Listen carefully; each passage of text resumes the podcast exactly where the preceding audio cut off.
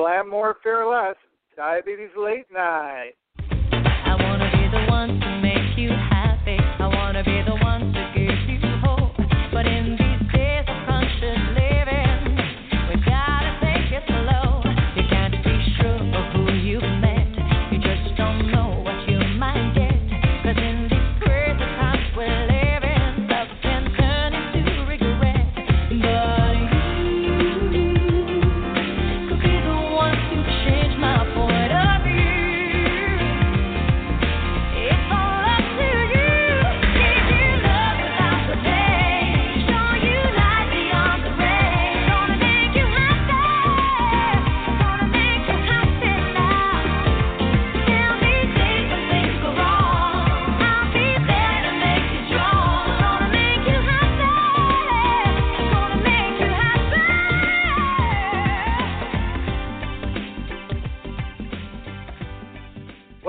Diabetes Late Night. I'm your host, and that was Celine Dion. Oh my gosh, you all know I've been waiting to the day we played Celine Dion, and it's happening tonight.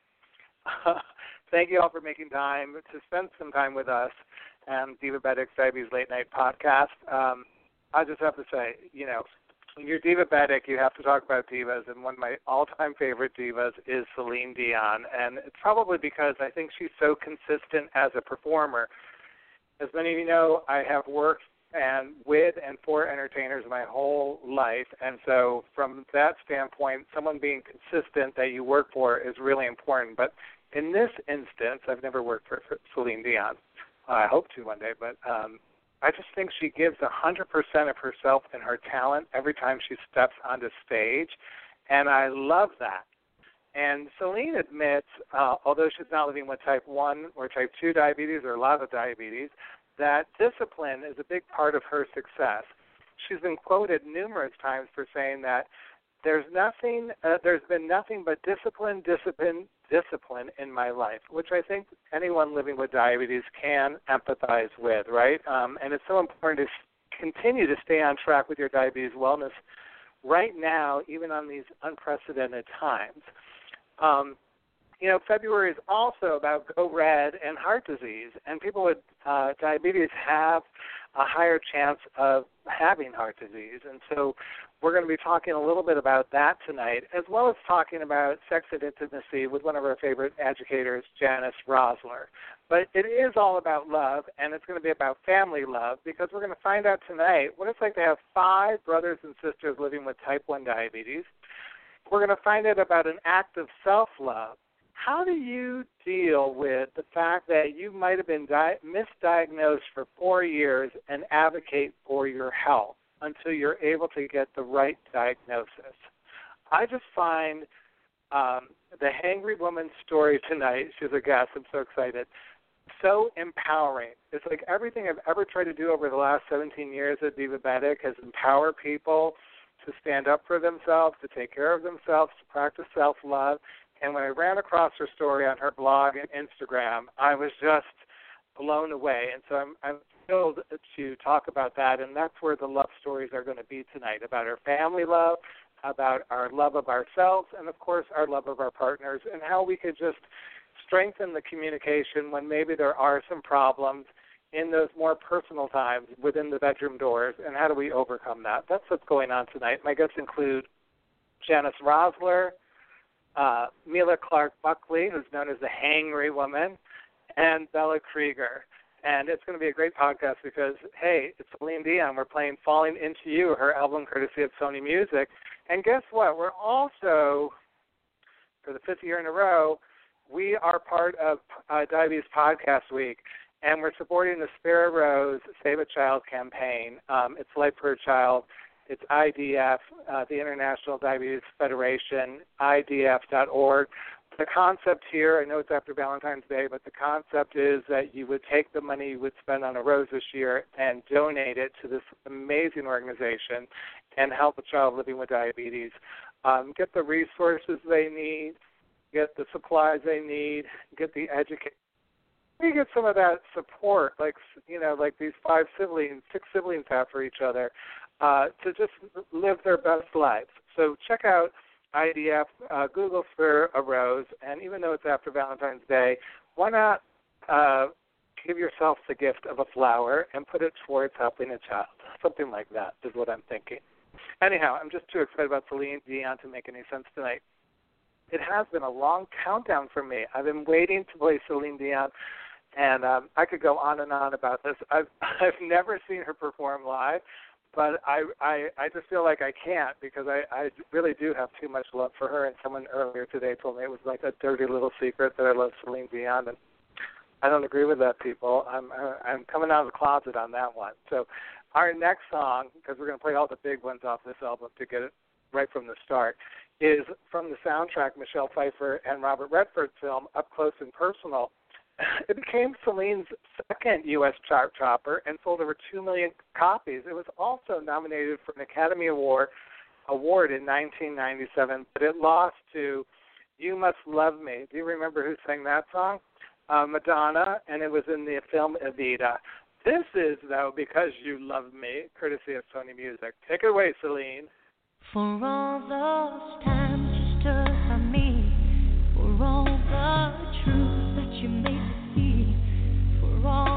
joy you brought to my life, for all the wrong that you made right, for every dream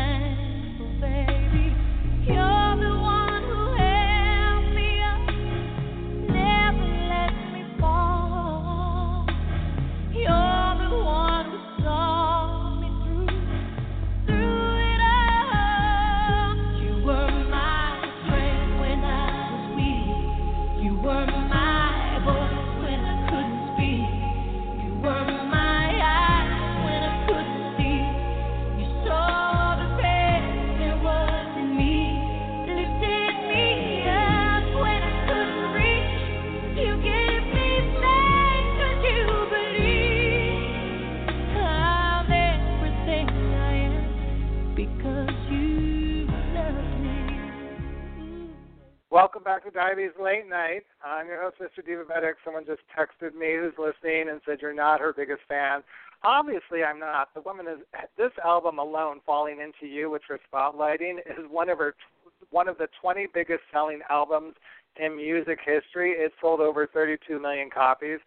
So um, I know I'm being a little bit too enthusiastic, but making I'm I'm just sharing the thoughts of 30 32 million other people. How's that? Who all love Celine. Hey, you know, um, our divas don't always have diabetes that we play on this show. I think we know that by now. And certainly, uh, from everything I could find out, Celine Dion does not have diabetes. But she does have something in common with people with diabetes. She has dry eyes. Diabetes often leads to dry eyes. Did you know that? And um, because of restricted blood circulation in the structure of the eye and the nerves, many people with diabetes don't even know they have dry eyes because that nerve damage is what causes you to lose the feeling in your eyes. Well, for Celine Dion, having dry eyes means sleeping with her eyes open. And I was watching some interviews on YouTube, and apparently it really freaked out her children to see their mother sleeping with her eyes open. Uh, it would freak me out, Celine. I just have to be honest. If my mother was sleeping with her eyes open, I'd be a little freaked out too. All right, we have two quick things to say, and then we're going to get right to the Hangry Woman because I know she's on her car phone in in Texas right now, uh, trying to be on the show tonight. I appreciate that so much with all the crazy weather going on. Uh, there's uh, updates for the COVID vaccine and diabetes. Our friends at Beyond Type 2 posted a great thing on Instagram all about it. So if you have any questions, you might want to check that out as well as talk to your doctor. I think the two big takeaways from that um, really informative post is that there were people living with type 2 and type 2 uh, type 1 and type 2 diabetes who participated in the trials for the vaccine and they didn't have any side effects and secondly uh, they're also telling you that if you do get vaccinated that you want to make sure you're monitoring your blood uh, glucose levels for the next 48 hours, which I think basically anyone with diabetes would be doing regardless of that they got the vaccination. And if you have more questions, definitely talk to your doctor. Now, I'm not one of the Kruegers who I consider to be the Kardashians on Instagram, but we have been very uh, present on social media lately at Divabetic. We've been asked to do so many programs, and we're so happy to be doing that. Uh, on top of this podcast, we have the virtual cooking party coming up with Jill Weisenberger on March 2nd. It's on Eventbrite. It's free. She's going to be showing us how to make quinoa. And if you're a cook like I am, not like the hangry woman, that is a struggle. So I'm trying to see if I can make quinoa interesting, and Jill Weisenberger said she would help me do that. All right, we're going to get right to the hangry woman because I know she's in her car, and we're so excited to have her on. So let's just give her uh, the big, warm, welcome. She's a uh, successful blogger great and a self-taught cook who was diagnosed with type 2 diabetes back in 2016, but she couldn't find the close-knit community that, community that also satisfied her the foodie side in her with diabetic friendly recipes, low carb recipes that she was looking for. So she created her own. Bravo, Mila Clarke Buckley. Thank you for joining us tonight. How are you? so much, Max. I'm so glad to be talking to you. I'm in love with your glasses. Can we just talk about that for a minute? I, you just have the most stunning eyewear. Thank you for doing that. Because are they from who? Who's your eyeglass maker of choice?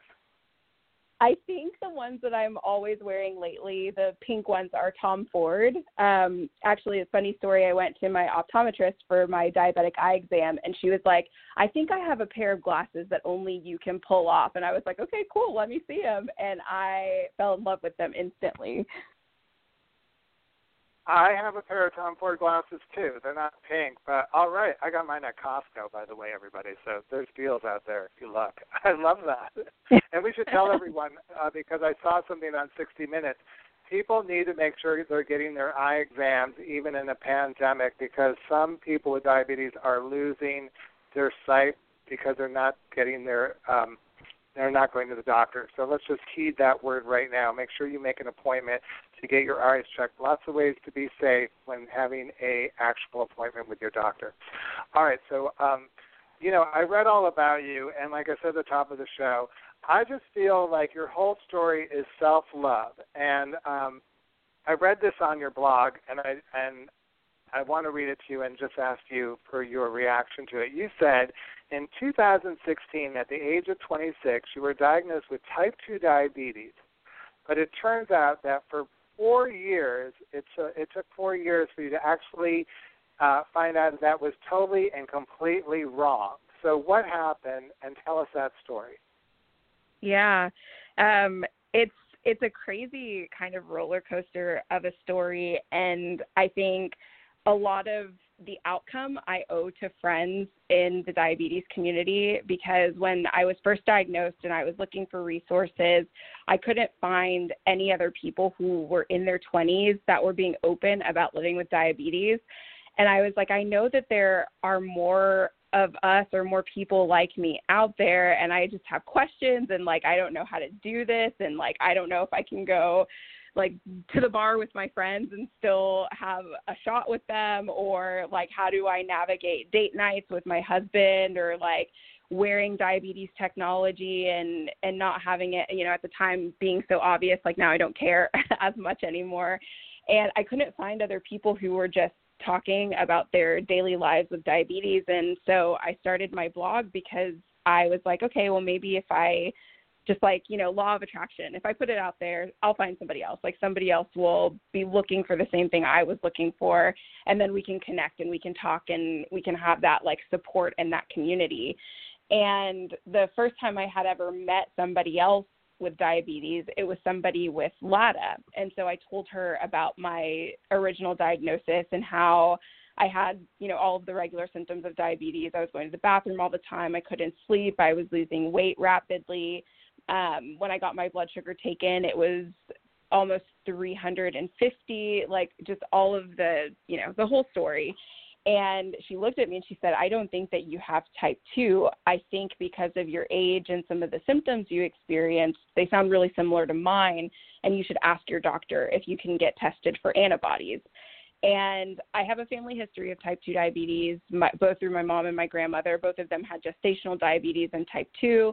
And so when I told my doctor that, he was like, "Well, you it's probably just type 2. Like I don't think that there's anything to confirm here." And you know, at the time, it was like, "You're overweight, your blood pressure is high, you have this family history, it's type 2." Like everything about you screams type 2 diabetes. And so I kind of just left it at that. And I was like, okay, well, if that's what the doctor says, that's probably what's going on. And so I will use diet and exercise and try and really like change my lifestyle to get my blood sugars down. And so when that didn't work, six months in, I started to go on insulin um, and a really low dose of insulin that didn't help my blood sugars.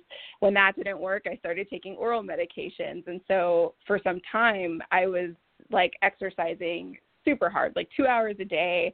Um, I was eating probably no more than 20 grams of carbs a day, and my blood sugars were still floating in like the 200s. And so I was getting really frustrated with myself, thinking, like, okay, I'm doing something wrong. Like maybe I'm not taking enough medication. Um, you know, and rinse and repeat. I go back to the doctor every three months. We have the same conversation. He's like, okay, up your dose of insulin and come back and see me in three months. And, And, and Mila, was he was he believing you? I mean, you know, because uh, this is a big part of the story around self love too. Is that is getting through this frustration. I mean, this wasn't days or weeks or months. This was years of literally trying multiple things. I mean, every every time you went back to the doctor, I'm just curious if they thought you were just you know talking out of one side of your mouth about what you were doing, since the numbers seem to be telling a different story. You know, I don't think that he ever said that outright, but that was the sense that I got. I didn't think that he believed that I was doing what I said I was doing. And so at a certain point, I actually started kind of logging everything. Like I would log the times I took my insulin and how many units I took and how much I ate that day. And I would bring all of that with me because I felt like I'm working so hard on my end to make this work and I don't feel supported and I don't feel listened to.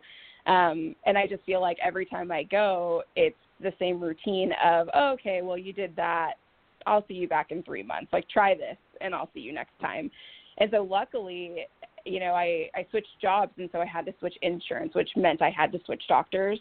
And that was kind of like the I think like a blessing in disguise for me because on my own I probably would have never switched unless I was forced to because I was like, well, this doctor's handled my care this whole time and even if it's frustrating, like he knows my history and so having that like switch in insurance was like, aha, I get to go see someone else.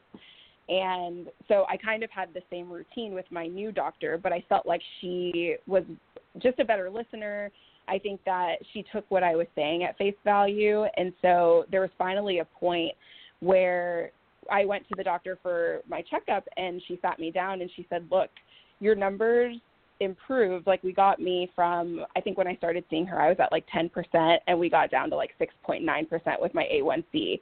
And then a few months into that, and that was after like hardcore everything, like increasing medications of all sorts, exercising even more, dieting even more. Um, and she said, I know that you're trying so, so hard, but I feel like I can't help you anymore because we got you down and now your A1C just shot back up. And everything that we're doing says that it should be working, but it's not. And she was a primary care doctor, so she said, Let me send you to an endo. I want to refer you and let's get a better answer.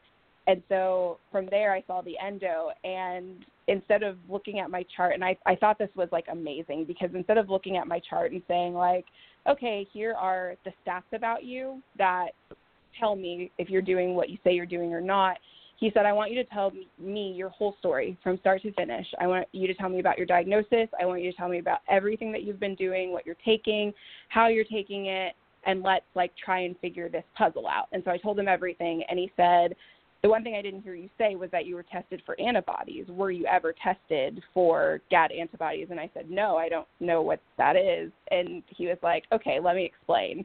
And so he explained LADA and he explained there's potential for you to actually not have type 2 diabetes if you have this presence of antibodies, and we're going to test you for it. And I was like, okay, so like what kind of test is it? You know, do I have to like fast? Is it something that's difficult? And he said, no, you're going to the lab right after you leave here and we're going to draw your blood just like your other labs and we're going to see what happened. And so that was that was in August, you know, and that was from there I learned that my type 2 diabetes diagnosis was wrong.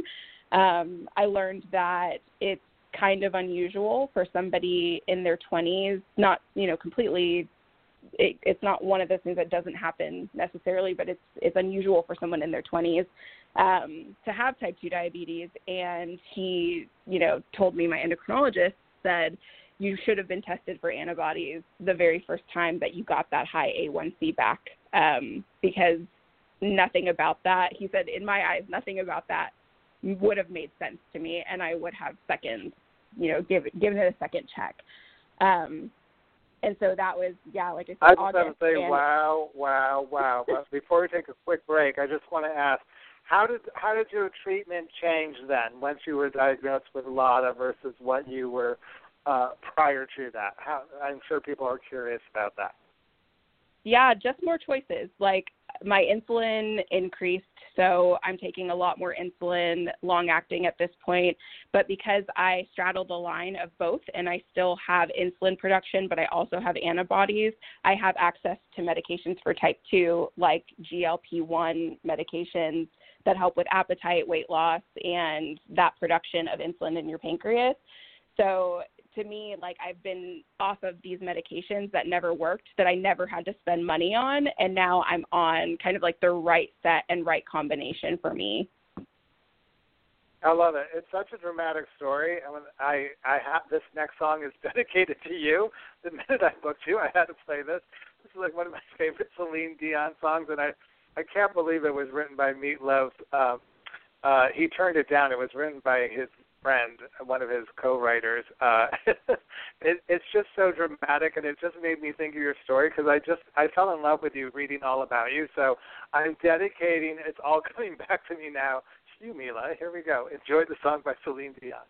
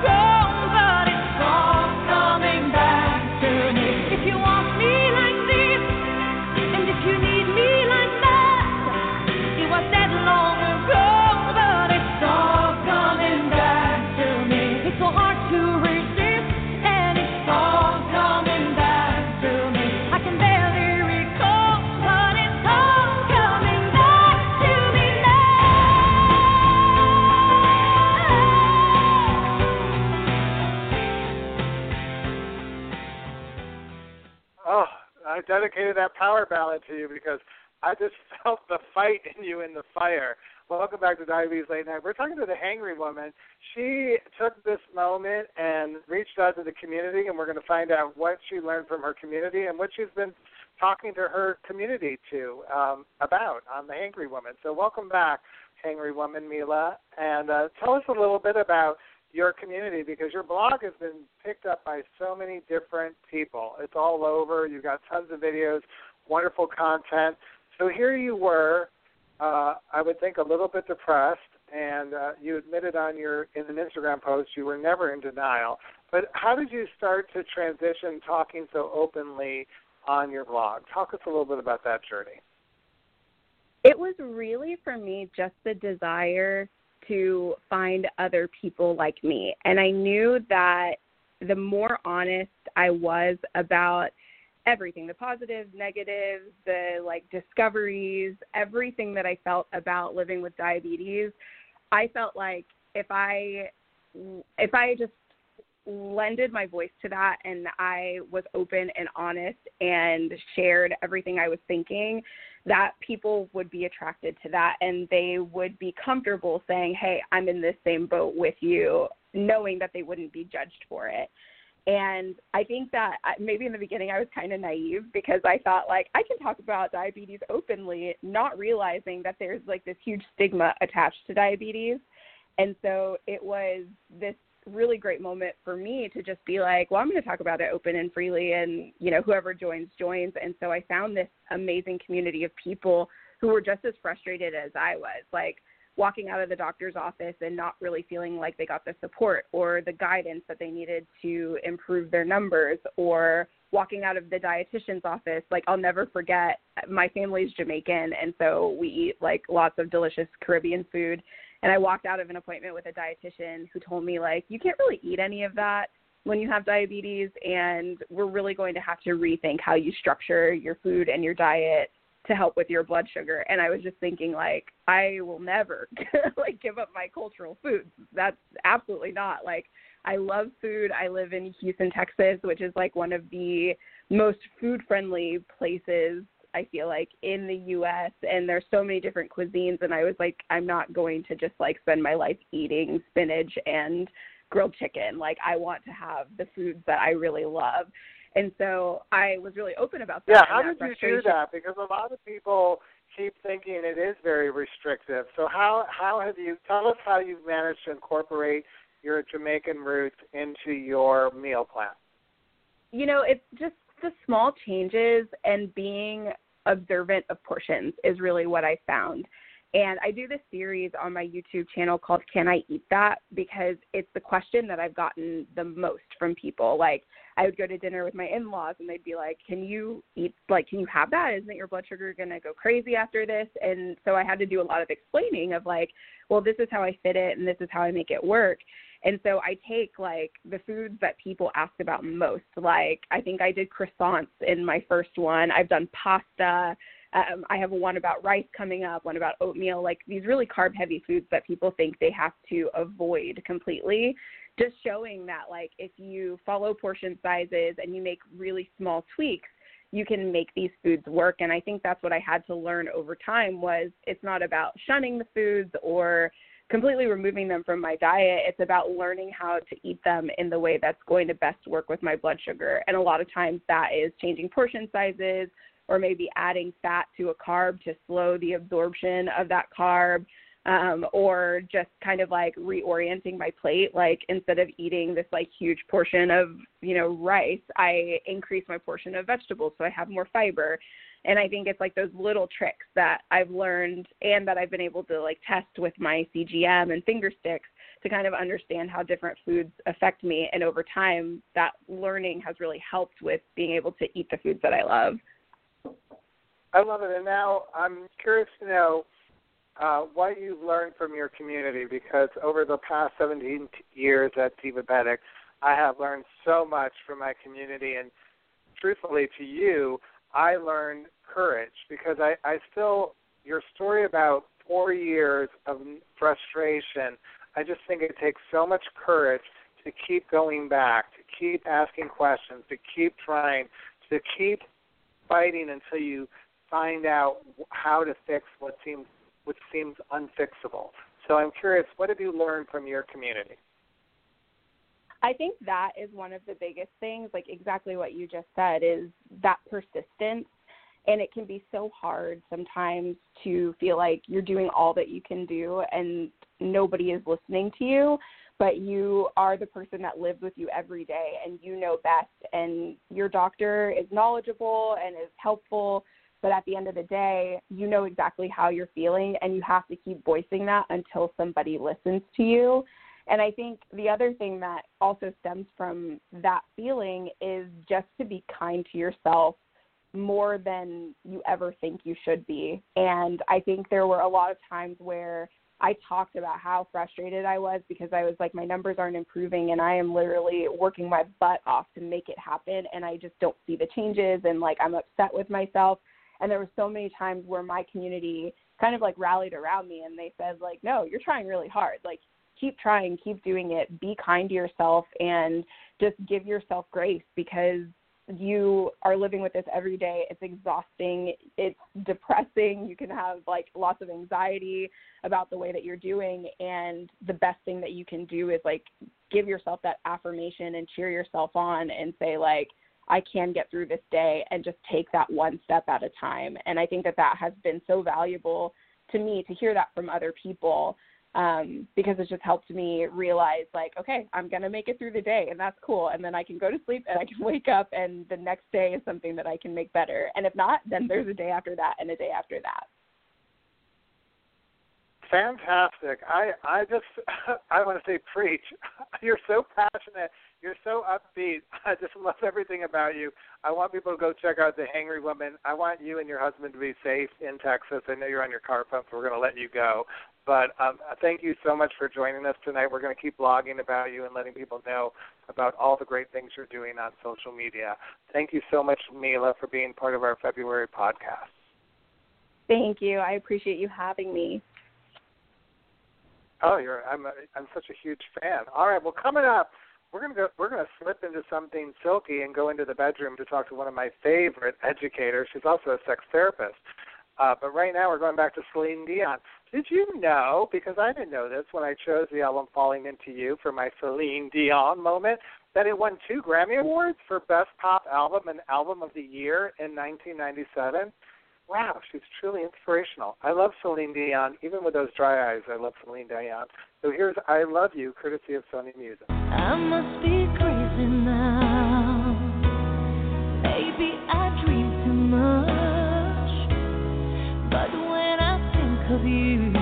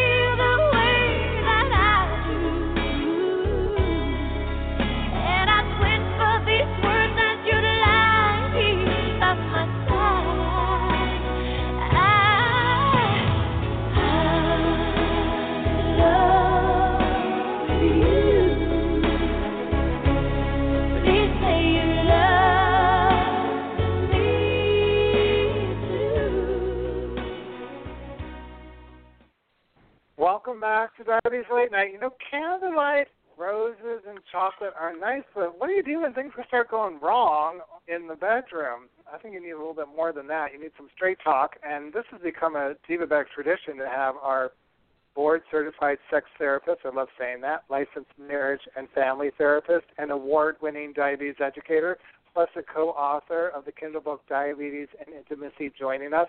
Please welcome our friend Janis Roszler. Hi, Janis. Hey, Max, how are you? Great. Thank you for coming back on the show in February and talking about romance and intimacy with us with diabetes. I think it's such an important topic. Oh my gosh, I'm so happy to be here. By the way, I loved hearing Mila, the Hangry Woman. I even went to her website because I wanted to see what her glasses looked like. Um, she's amazing. she's amazing. I'm She so amazing. honored to be on the show with her. She sounded incredible. Oh, and and wait, because you're going to love Bella Krueger coming up. She's one of six siblings living with type 1 diabetes.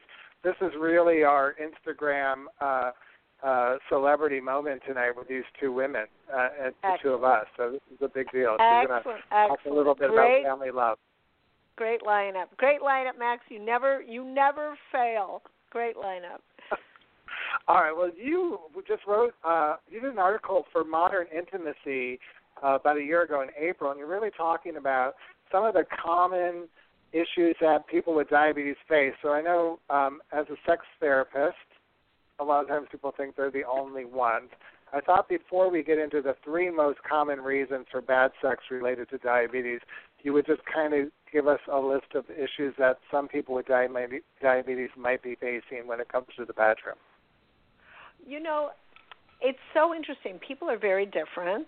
So uh, people have relationship issues, but what's interesting is if you have relationship issues outside of the bedroom, somehow they make their way into the bedroom. I know in being a sex therapist and also marriage and family therapist, I see that it isn't usually just the bedroom. Usually, if they don't understand each other, they don't appreciate each other, they don't value each other, they don't listen, it doesn't just happen in the bedroom, it happens outside. So, there's a lot of great ways to work on your relationship to make it more meaningful. Communication's huge, and we need to communicate in the bedroom and elsewhere. So that's a big piece is communication for sure, um, and respect and time and stress and just a, a whole slew of different things.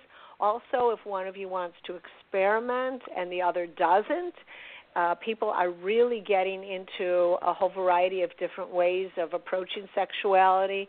More people are experimenting, for instance, with bondage, BDSM, um, and there's a whole concern about with uh, diabetes, not in doing all those different things, but in safety. Safety is the number one thing. So if someone wants to experiment with um, different types of kind of, uh, you know, Fifty Shades of Grey type of uh, uh, tying up and and all those types of things, we get concerned about cuts and bruising and infections because that's a big piece for someone who has diabetes. You don't want to get an infection. So being really careful with that, careful with safe words so your partner knows that when to stop or whoever you're with knows when to stop and when is it a diabetes related thing or when is it a preference. Some people are starting to experiment with anal sex. My concern with anal sex in terms of safety, certainly everything should be safe with condoms, but in terms of safety. If you don't prepare your body properly, you are more likely to have uh, tearing. You're more likely to have an anal tear or an injury.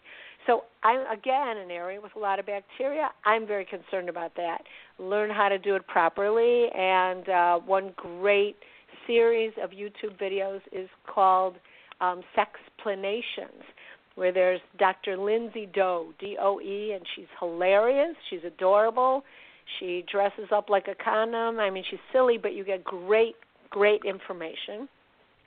Um, so experimenting is a piece. You may have uh, a partner who doesn't want to experiment as as you do, and you may be more on the you know interesting side and not so interested in same old, same old. Um, so that again is communication all, tends to always go back to communication, communication and respect. I know, but why is there? Uh, before we go into these three common reasons, why is there still such a stigma? I mean, I'm sure people are blushing as you're talking to us about it, and it really, it's just so funny. Like Mila was just saying about the stigma of type two diabetes. Now here she's 26. 17 years ago, when I started Divabetic, there was a stigma of diabetes. It hasn't really gone away, and I I feel like when you talk about bondage, anal sex, and these things, there's still a little bit like, oh my gosh, you know, I could I could just tell people are reaching for the um, hanky. oh, or you oh know, my gosh. just they're, they're nervous listening to this conversation. Oh, I'm sorry, everybody. Well, you know what? Listen, wait, wait. First, let me tell you who I am. I'm a I'm a 62 year old grandmother of five grandchildren. Okay. it, it's been a learning curve for me too. I remember the first time I needed to. I, I wanted to learn a little bit more about um, anal sex and the practice and the safety, and the videos I found were male female partners because we, you know, a lot of people automatically assume that it's the same sex, you know, type of practice, and there are a lot of um, a lot of heterosexual couples who are doing that. So uh, the world is changing. The world is changing. That doesn't mean you have to do these things if you don't want to do it. Again, one very important rule in the bedroom is you don't ever do anything you feel you do not want to do. And that's where the communication comes in. So, hey, sex, the best sex is about being with, uh, is about communicating and having a great time, using the bed as, as an adult playground, and not going against your own values, not going against your own uh, morals, and just really, you know, being able to let loose and relax. So Well, yeah, I mean, I really, the you know, that is one of the top three uh, common reasons for bad sex. One of them is you and your partner aren't in the mood. It might not. It, I think this opens itself up to not just in the mood to have um, sex or intimacy, but even in the mood to be what you were just saying, experimental. So, do you find that um, you're going to give the answers after we play another Celine Dion song? But regarding this, is this really common that people are really sitting on opposite ends of the bed when it comes to the desire factor? Me not having desire, you having a lot of desire, or vice versa? There's always a low desire partner, and that's because you're never going to be at the exact same level of desire. One may be uh, in a better mood, one may be in a slightly less mood, but you're never going to be identical. So it's there's compromise. And uh, the one thing I, I do want to always incorporate diabetes into this. A lot of times, mood has to do with blood sugar swings. You may really be in the mood, you may really be interested, but because your blood sugar is running out of your healthy range, too high, too low, you don't feel like being involved. You're not in the mood. You can't relax. You feel either jittery or you feel sleepy. So that brings diabetes in there. So you may have a very willing partner who's excited. You may have been excited a few hours ago and been looking forward to it. And then remember, diabetes enters the bedroom. It doesn't stay on the other side of the locked door. you know, there's there's three of you. So, you know, you, your partner and your diabetes. So having that that's a big part also is coming to the bedroom in as healthy uh, uh, condition as possible. Okay, so now the number two common reason for bad sex as it relates to diabetes is you or your partner are not comfortable with your body or your partner isn't comfortable with their body. So, you know, this isn't about me not being comfortable. It's this idea of not feeling comfortable because you have diabetes, right? A lot of people uh, think that they have nothing to offer. A lot of people right now, you know, in the pandemic, aren't able to date with people. There's always a question of when do you tell someone you have diabetes, but that kind of plays into this as well, doesn't it? About the com- about, about being comfortable in my own skin. Oh, it really does. And and diabetes can can be a challenge, especially if you tend to if you've been gaining weight because of insulin or gaining weight because of uh, because you've been struggling uh, either because of medication side effects or if you have type 2 and there's uh, more of a struggle for some people to uh, to get some of their weight down or just that's it that's your new level um, if you're taking any type of injections, you may have bruising. You may have marks and black and blue marks on your fingers and your hands and your arms and your abdomen and you may not want someone to see you, so that's a discomfort level. Um, you, we live in a world where we compare ourselves to people who appear to be perfect, and that's not real. And of course, if anyone is uh, is viewing uh, any type of erotic material, pornography, in order to uh, either get in the mood or just uh, watch it for sexual entertainment, it looks like these people are perfect. They don't have hairs out of place. Their bodies are exactly what they should be. They're always enjoying sex. These, you know, these are scripted adult shows. The problem is we we compare ourselves to these people and it's not fair they stop and start and have people adjust their makeup and then they they tweak the they edit it but yet we're comparing ourselves to them. So that's a whole problem too. Is that we live in a society uh, where we don't readily accept our bodies as they are, what they look like, and if you're aging, if you're sagging, if things are kind of slipping out of place, we've got to adjust to a whole new reality of who we are and what we look like.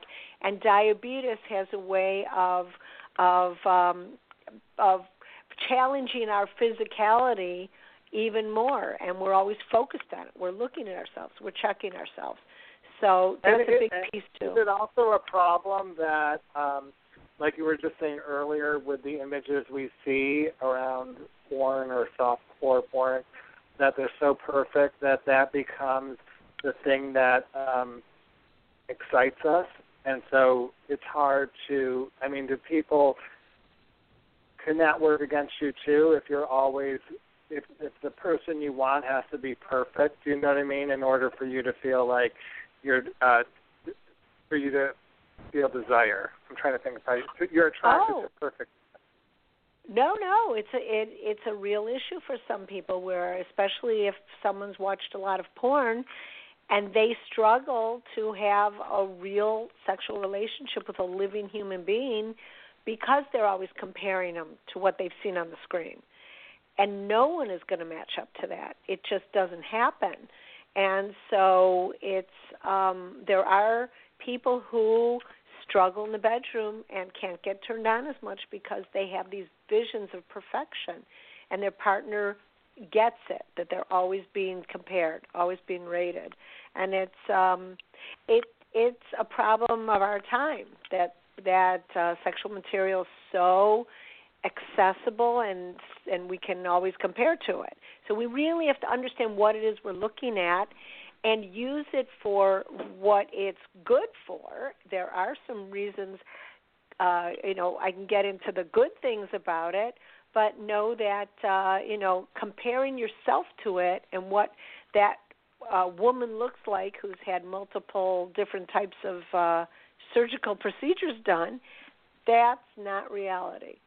So, um, you know, just putting it into perspective and, and finding out what is real. Yeah. And the last one is um, the three most common problems people face in the bedroom with diabetes is you or your partner are coming much earlier than you want or not at all. So there is something to the physicality of diabetes in performance uh, with sexual activity. There's definitely the the body can change based on how um based on management of blood sugar levels. Um uh men can have difficulty with erections especially if their blood sugar tends to be higher than their healthy range because then it can get into uh, nerve damage. And also in order to have a good erection you need you need your nerves to be healthy so your brain can tell your penis that you want an erection and you also need to have good blood flow. And when your blood sugar level's too high remember there's a lot of things involved with with uh, heart rate with blood pressure with all these things with blood flow and that is all affected. So you may not be able to get the blood to where you need it to go at the time you want it to go. And so that would be getting an erection, maintaining an erection, keeping it long enough, letting it be firm enough. So that's one thing. And women too.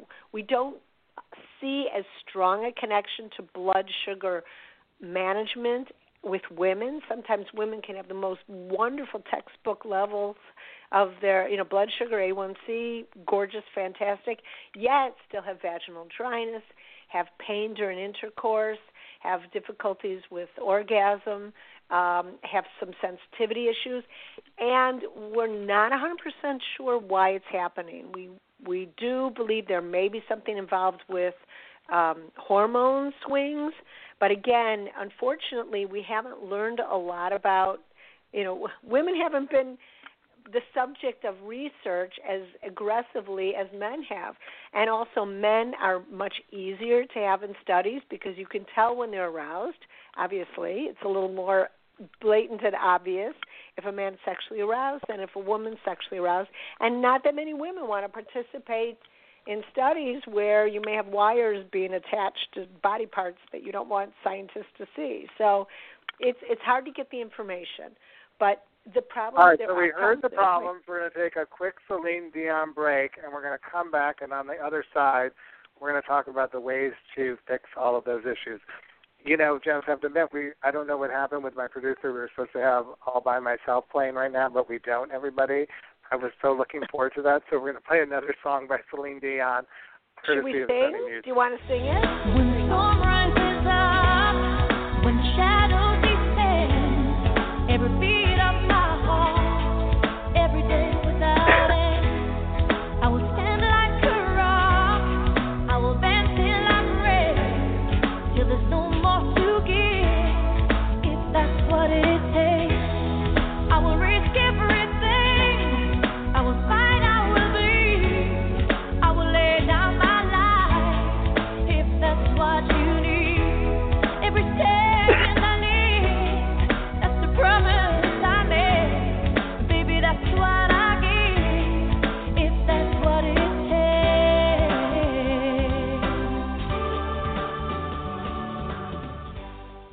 Well, now we're going to find out what it takes with our good friend Janis Roszler, who is willing to do a karaoke version of All by Myself with me in a second ago.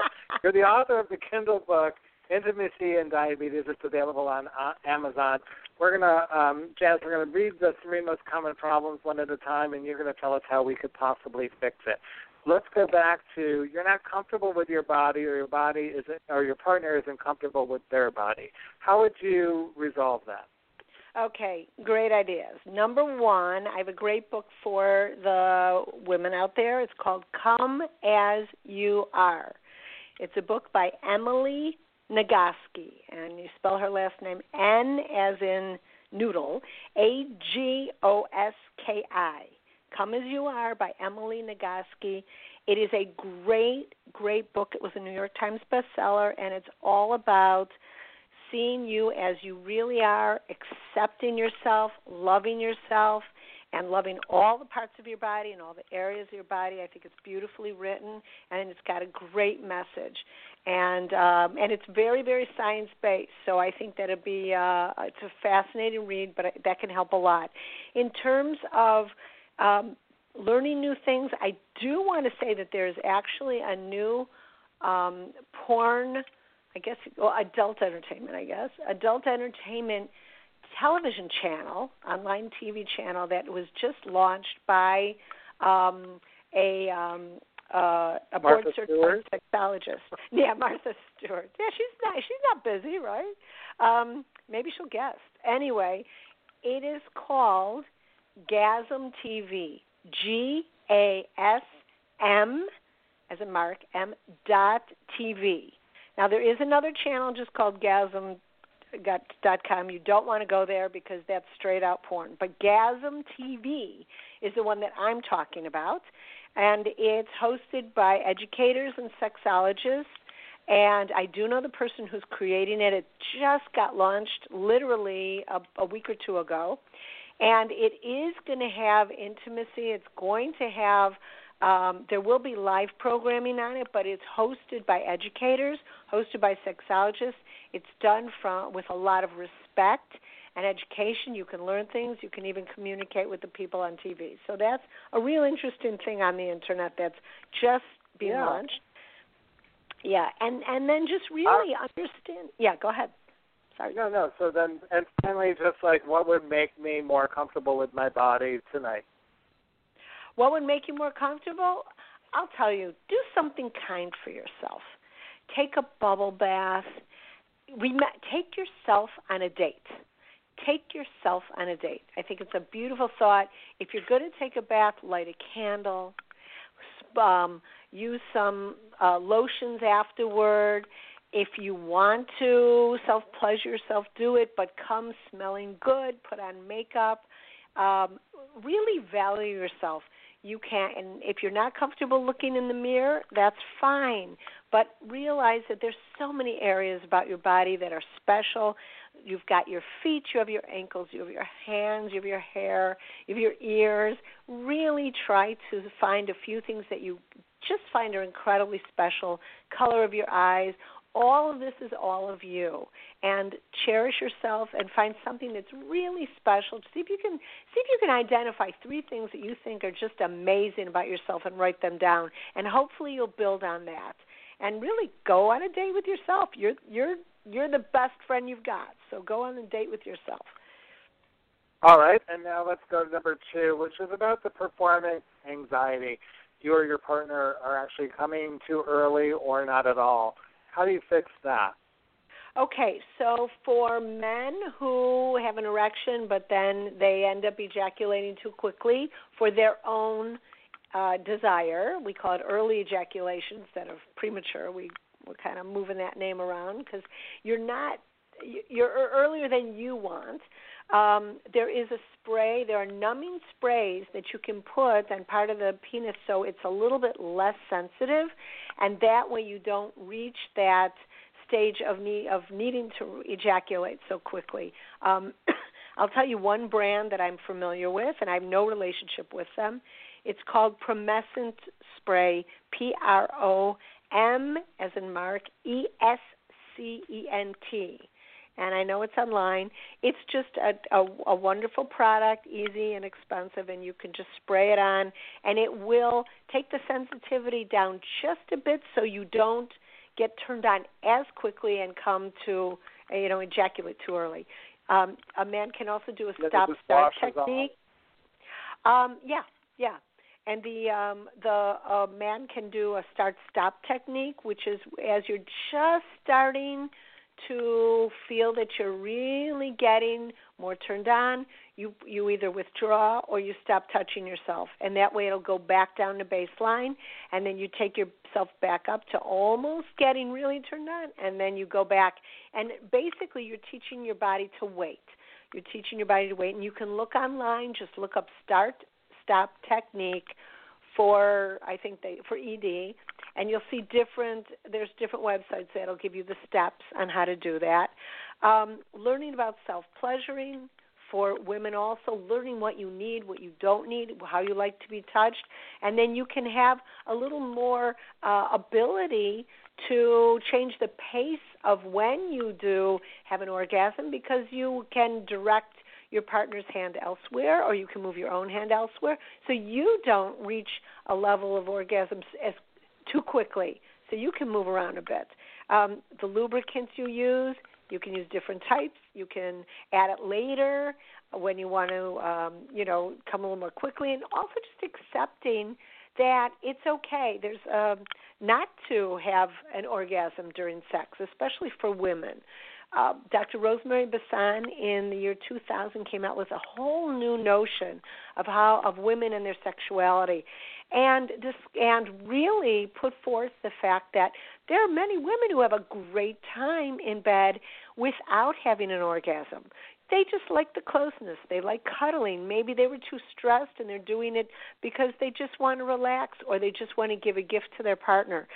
So this way, um, just accepting that there's so many ways to have a good time, so many ways to enjoy the moment that you take the pressure off and take out another thing you can both do is take out the word should from your vocabulary. Should puts pressure. It's not that you you oh I should have done this. No, I wanted to do that. There's a big difference because should implies that there's a whole disappointment and failure if you didn't, where I wanted to, okay, I didn't, maybe next time. So should implies performance and that you're being rated and we've got to cut that word out of the language altogether. And of course, keeping your blood sugar level in a healthy range can make all of these things minimized.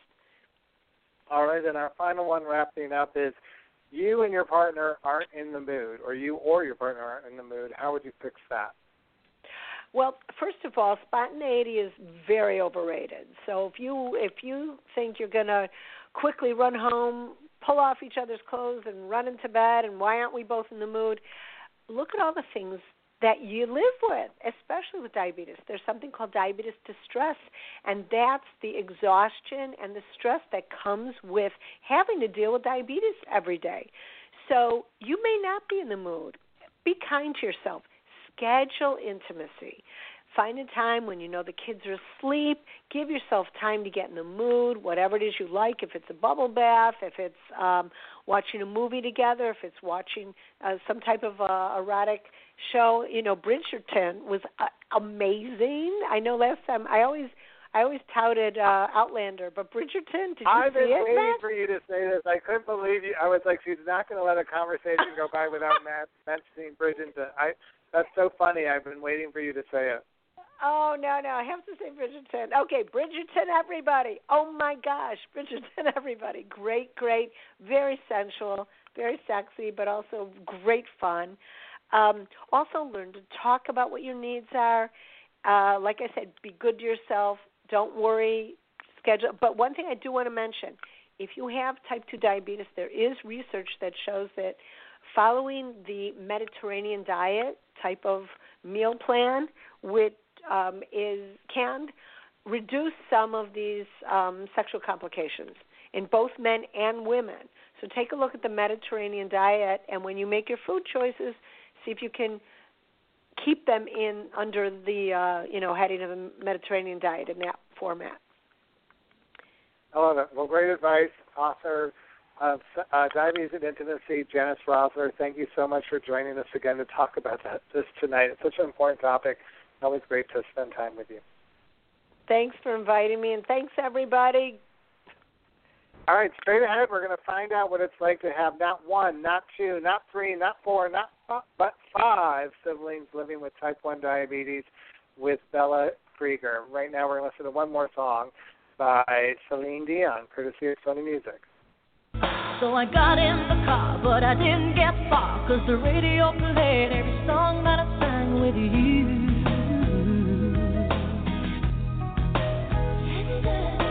Yesterday's gone and it may be true, but you know that I'll never get over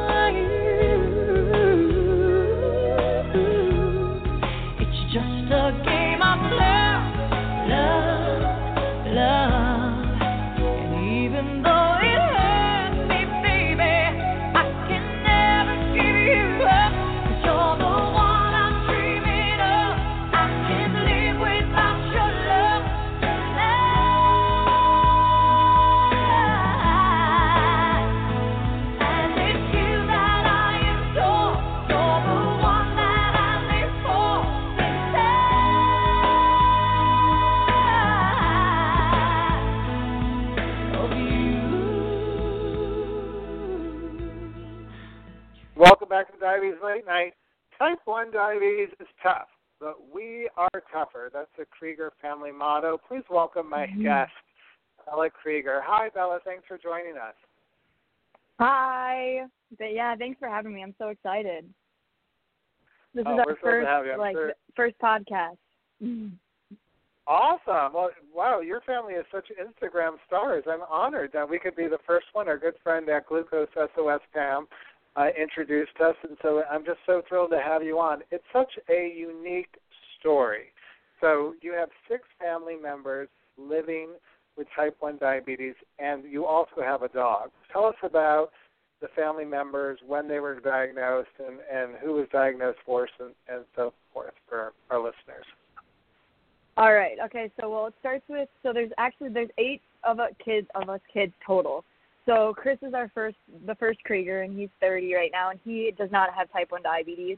Um, but the first to get diagnosed was Ben, who's now 27, um, and he got diagnosed at six years old. And then after Ben, we have Maddie, who's 24, and she got diagnosed at three years old, but had a honeymoon phase until she was 11 and didn't need insulin until then. Um, and then we have Nick, who's 23, and he also got diagnosed at three, but had a honeymoon phase until he was 17. Um, it was actually his senior year of high school until he started needing insulin again. Um, and then I, uh, and then the next is me, and I'm kind of the weird one out. I got diagnosed at 15, and I'm now 19 years old. And then we have Anna, who was diagnosed at six, who's now 16. Harrison, who's 15 years old and does not have type 1 diabetes. And then last but certainly not least, we have Sophia, who's 11 years old, and she got diagnosed when she was seven. Wow. All right. So amazing. So I mean, I don't even know where to start, except that I guess I want to start with your parents. Like, how how do they how do they take this on? I mean, this there's no diabetes in the family prior to this. Is that true on either no, your mother? or yeah. your? Um, well, my dad, my dad's dad, so my grandpa, he passed away when we were really young, but he ended up, he did have type one. So he had, he's the only one though, and all extended family for both my parents' side. We had my one grandpa, who had type one, but that's it. Um, I and I was thinking it's funny because I was talking to my mom earlier today, talking to her about this, and she was like, "What are you gonna say?" And the first thing that came to my mind was, since I was a kid, one thing, one phrase I always heard my parents say is, "Kruegers aren't quitters." And like I just like that's just always been in the back of my head. You know, kindergarten, first day of school, I look at my mom, and dad, so nervous, and what do they say? They say the Kruegers aren't quitters. And like that's kind of just been what we've been taught since we were younger. You know, like I've noticed even just seeing how we live differently and it's just everything just constantly gets thrown at us and it's like we don't even flinch you know that's just kind of how we're built we're built if if things aren't getting thrown at us we're like what do we do with ourselves so it's like we just kind of have this we're just tough and they've always told us from the start you can do this you're going to be able to do this and i think now with all this, we have each other's support. You know, we're getting so much closer, like with all of our siblings' relationships, texting each other, "Hey, what's your blood sugar? Hey, how you feeling today?" You know, and that's conversations we never used to have. And now we're having those conversations and building our relationship and talking about our diabetes, and it's just great. Yeah, I think the support has to be amazing. I mean, you know, you heard our conversation with Mila earlier about the shame.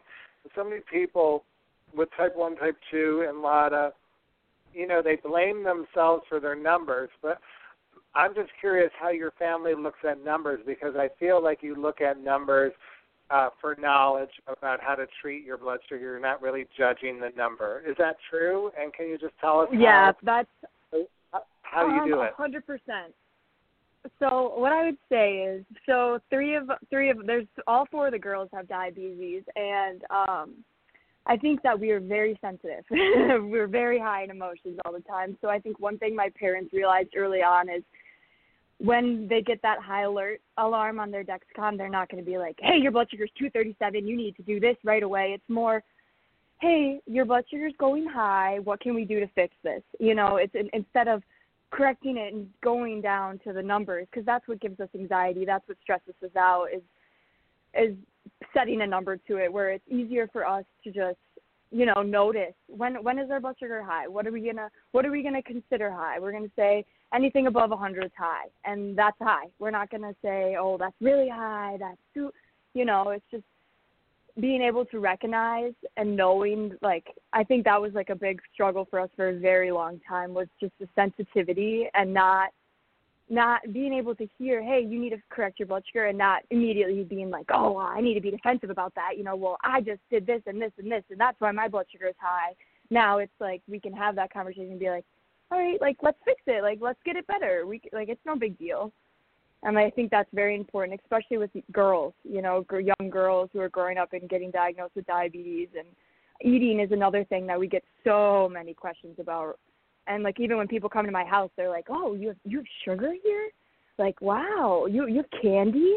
And it's so absurd that like the to that idea to them, they're like, "Wow, you can even have sugar here." But I think that's something my parents have really never introduced to us at all. They never talked about diets. We've never talked about cutting sugar out. We've never instead we we dose for everything we take. You know, if you're gonna sit there and eat that whole bag of sour patch kids, Right. you're gonna suffer the consequences, but dose for it.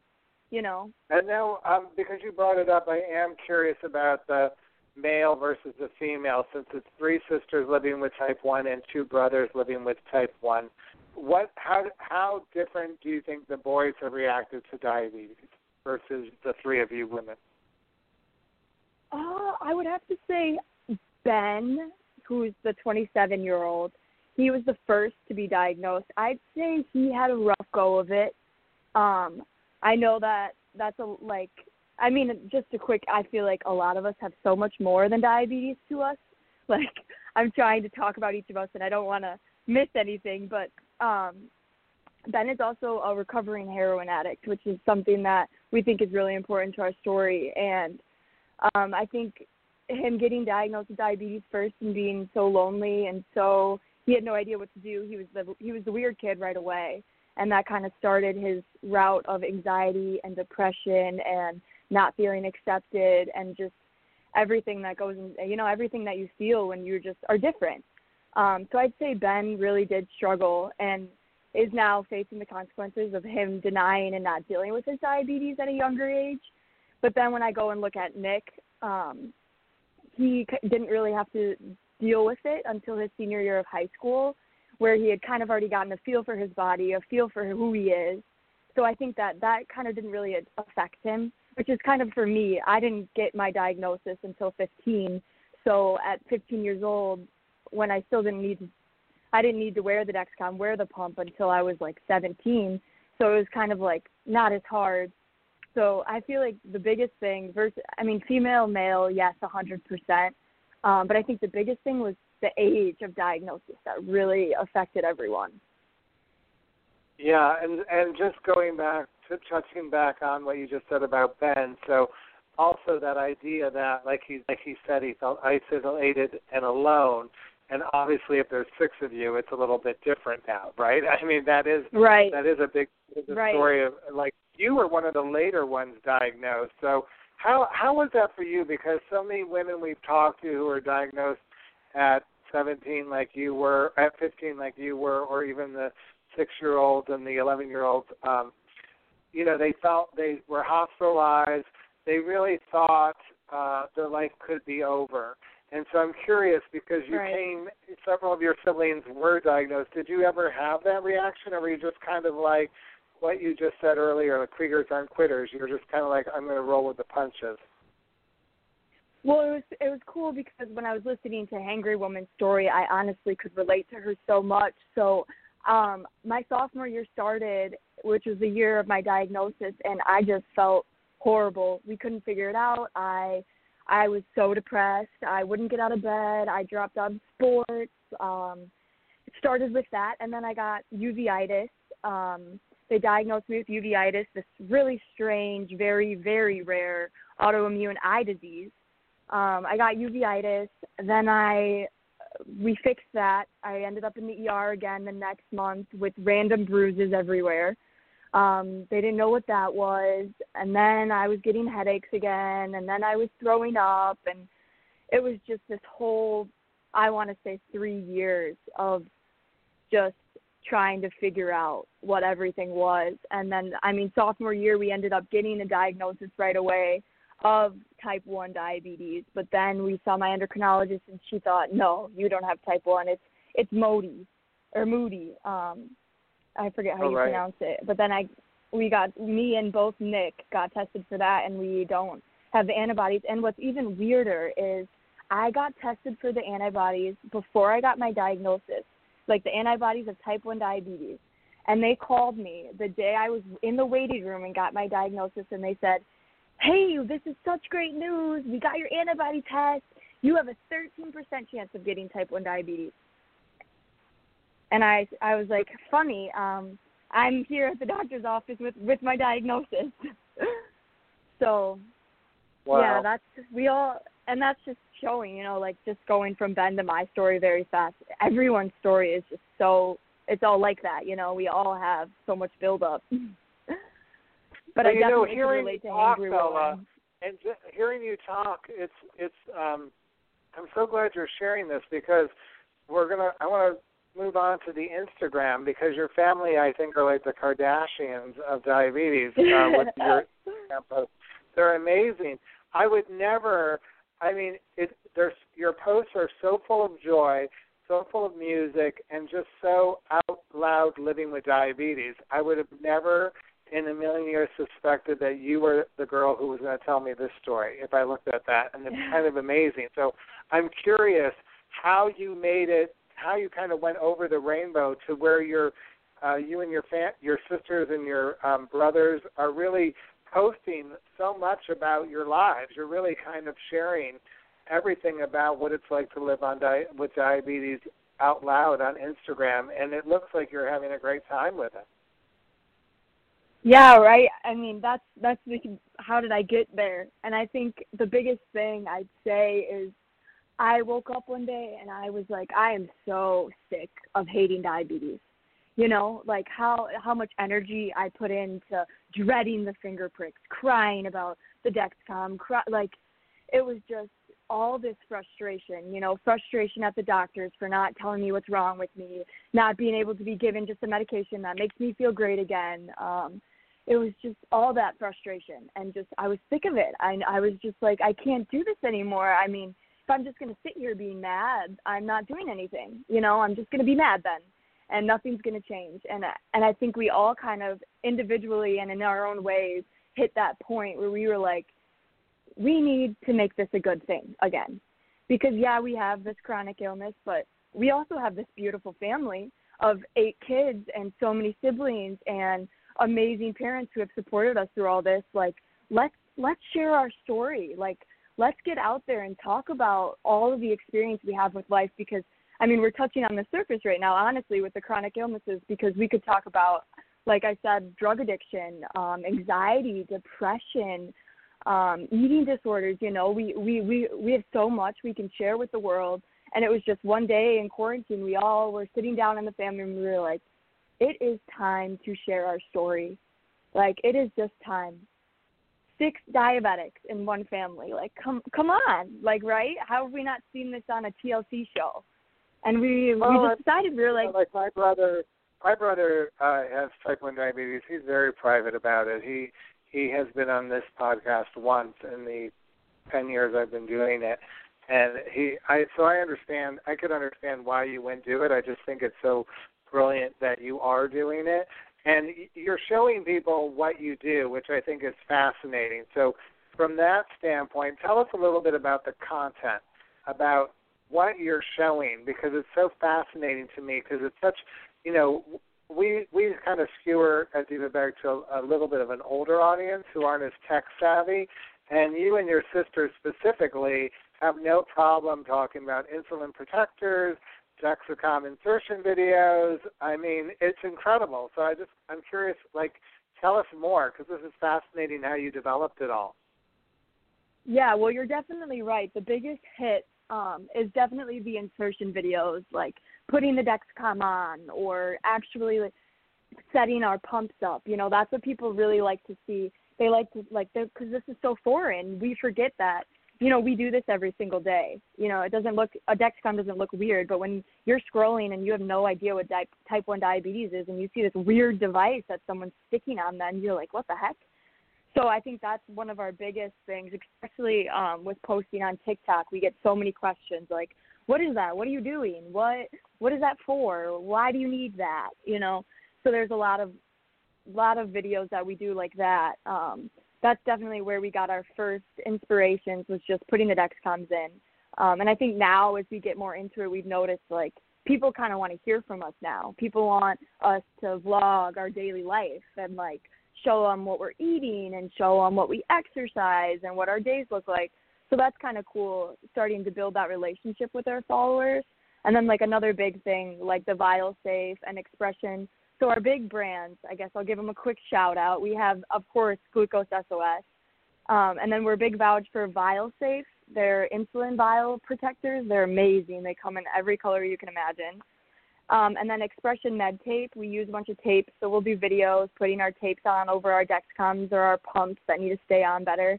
And then we actually just became SPIbelt ambassadors, so that's what my other sisters use for their tandem.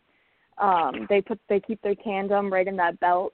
So like we'll show. I know they just made a really awesome belt SPIbelt video, like showing how the SPIbelt fits around your waist and how you can put your pump in it and it's just super fun and I and it's awesome And because it's so many weird- companies love it kind and of need it. it. it, it it's not like hiding it, right? With SPIbelt, it's kind of like just showing it, right? And Yeah. it's actually kind of Mhm. fun, colorful belt, and just acting like it's just another accessory, like your earrings or a bracelet. I'm going to wear my pump Yeah. and make it look and, and make it work with my outfit. And Exactly. and you also it's perfect for Sophia. right. She she really is all over it. I was looking at that. That's your youngest sister, correct? Oh yeah, yep. She does not take that thing off. She won't leave without her SPIbelt. And how do you, um, because you're all kind of going into your teens or you're in your 20s, have you talked a little bit about dating with diabetes? I'm just curious, uh, without asking to get too personal, like, do have you all kind of agreed that you're very upfront about saying you have diabetes when you're interested in someone, or do you, I mean, how do you address that? Because so many people have questions about that uh, in our community, about just dating with diabetes. Right, and I think um, my answer would probably be different than my sister's, but I'm a very vocal and like just extroverted person, and if you have met me, you probably know that I have diabetes because it's just something I will bring up, and I think especially, I mean, I've had a long-term boyfriend. We've been dating for the past two years, um, and I want to say the first conversation we had, my I knew I knew my Dexcom was showing, so I knew I had to. That's another thing. If I if I know it's showing, I feel like I have to say something about it because I think that they're thinking about it, and I'm like, okay, I just am gonna be like, hey, this is my di- this is my device for diabetes, just so you know, I have diabetes. So I don't know. I feel like I'm just so used and so comfortable in the diabetes community that I have never felt that embarrassment because I've never I've never had to. I never got the opportunity to because my siblings always had it and everyone knew me at high school as the girl whose siblings all have diabetes. So it was like I never really have had that opportunity to introduce myself and have that awkward like, "Oh, yeah, did you know I have diabetes?" But it's interesting because my little sister who's a sophomore in high school, she she frets about that a lot. She worries. She's like, "What am I going to say? How am I going to?" It's a big deal. I think, like we were talking earlier with Janis For sure. It's a big deal about feeling comfortable about it. And like you said, like so many other issues that go with it, the anxiety and the stress just of thinking how people will react, not even how they react, that could really be unsettling for someone. Yeah, exactly. And talk to me a little bit about the eating issues because we've had Asha Brown, who's an incredible ambassador, on as well. She has a um, a group called We Are Diabetes. We should give her a shout out right now. And she deals with diabulimia. She's a um, which is an eating disorder around insulin. And I'm curious, is that the what you were talking about about the eating disorder earlier? Um, not it, my so Anna actually got diagnosed with anorexia. I want to Okay. say probably two years ago now. Around then, um, she's doing amazing. I mean, she's working very hard. It's a lot of work, I know. Um, but uh, when I was listening to the Hangry, when she was Hangry was on, um, it was interesting because she had said something about her dietitian and how her dietitian had told her um, not to eat Right. the Jamaican food, right? And that's and Anna actually just emailed the dietitian that kind of sparked all this, and she shared some words with her just about um because I guess Anna had met with this dietitian very young upon her diagnosis. I think I want to say around age 11 or 12, and the dietitian told her, "You're eating way too much." Um, and just scared the crap out of her and she didn't eat again for two years so i think that that's another thing that we want to start including and talking about because that's something that's so important especially with young girls and the diabetic community especially right now too with social media and just everything Absolutely, and I, I, you guys are such ambassadors. I have two more questions before I let you go. And by the way, I just think you're brilliant. Um, I read on Beyond Type One. I wanted to know if you agreed with this statement or not, and if so, uh, tell us why, and if not, tell us why. Type One diabetes doesn't define us, but rather unites us. That was from another woman who has a sibling with diabetes. Obviously, you have more than one sibling living with diabetes. So, what would you say to that? Type 1 doesn't define us, but rather unites us. Wow, yeah, a hundred percent. And I think that's a message we are trying to spread right now. Um, I think we've experienced it firsthand too. It's just with this diabetes account, just doing it and getting more involved with each other. Like me and my siblings are my me and my family are closer than we've ever been. Um, it just has united us so much, and and I think we've learned in that that we can use the definition of diabetes instead of letting it define us we can define it we can take control of it we can we can control how it's going to define us we're not going to let it just be our chronic illness instead now it's going to be this amazing instagram page with all these amazing supporters and all these great messages we're sending out I love it. All right, so here we go. The last two questions. I mean, I want to know what has been the most challenging aspect of having siblings with diabetes. uh, i would have to say mm, tough tough tough call but i would say either watching my younger siblings get diagnosed that was really hard like especially sophia and anna when they were very young like watching my parents have to my dad hold her and my mom inject the insulin and like that was traumatic. But i'd say another thing would be it's it's hard to see my parents you know after every diagnosis and they just can't do anything but help us but offer support and i think seeing just my mom upset after we're upset and she's just like i'm your mom i'm supposed to be able to help but there's nothing i can do and i think that that's hard that's hard to see Yeah, I, I think your parents are amazing. So now we're going to end on a good note. What's one of the most valuable parts of having siblings living with diabetes? Oh gosh, it's the best thing ever. right? It's just amazing. I couldn't imagine it any different because like I said, diabetes is so normal in my household, you know. If you don't have diabetes, you're the odd one out. So it's like we have this own little community of diabetes is normal and it's just so great because we've never felt weird at home. You don't feel like the odd one out, you know. Your your Dexcom goes off and two minutes later so does your little sister's and it's nice. You always have that helping hand and that support and that love from someone you know won't judge you and is just gonna have your back. And it's just awesome. Amazing. We should tell everyone too to go to Instagram and it's Krueger's plus uh, type T1D, type 1 diabetes. That's the, handle on Instagram. But you man, mentioned TikTok, so tell everyone quickly how they could find you guys on TikTok. Yeah, same handle on TikTok. So Krueger's plus T1D. T1D. Yes. Amazing. We're going to have you back on the show again because I just enjoyed having you on the show so much, Bella. I, I it was it was inspiring and it's a unique story. I'm so glad uh, to our friends at Glucose SOS for introducing us and having you be part of February's Diabetes Late Nite podcast. Thank you again. Yes, thank you so much for having me. I hope we can talk again soon. All right. Have a good night. All right, everyone. We're wrapping up the show. I want to thank you again uh, for spending time with us, making time to be with us tonight, as you have for the past 10 years. I want to thank all my guests for being on the show tonight. Don't miss Diva Diabetes Late Nite podcast next month when we're featuring music by opera star Jessye Norman.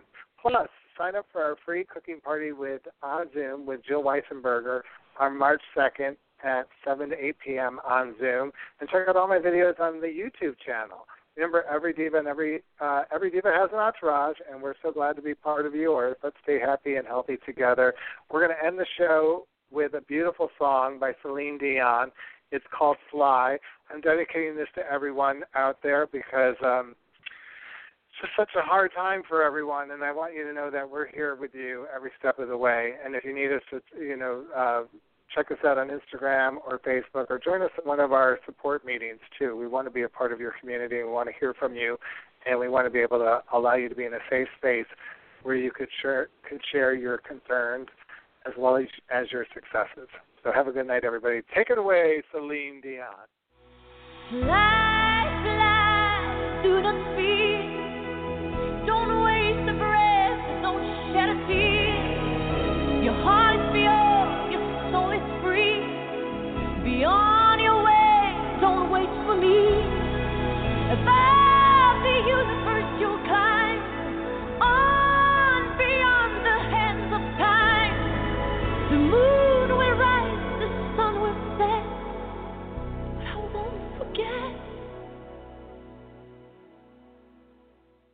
With Lucky Land slots, you can get lucky just about anywhere. Dearly beloved, we are gathered here today to. Has anyone seen the bride and groom?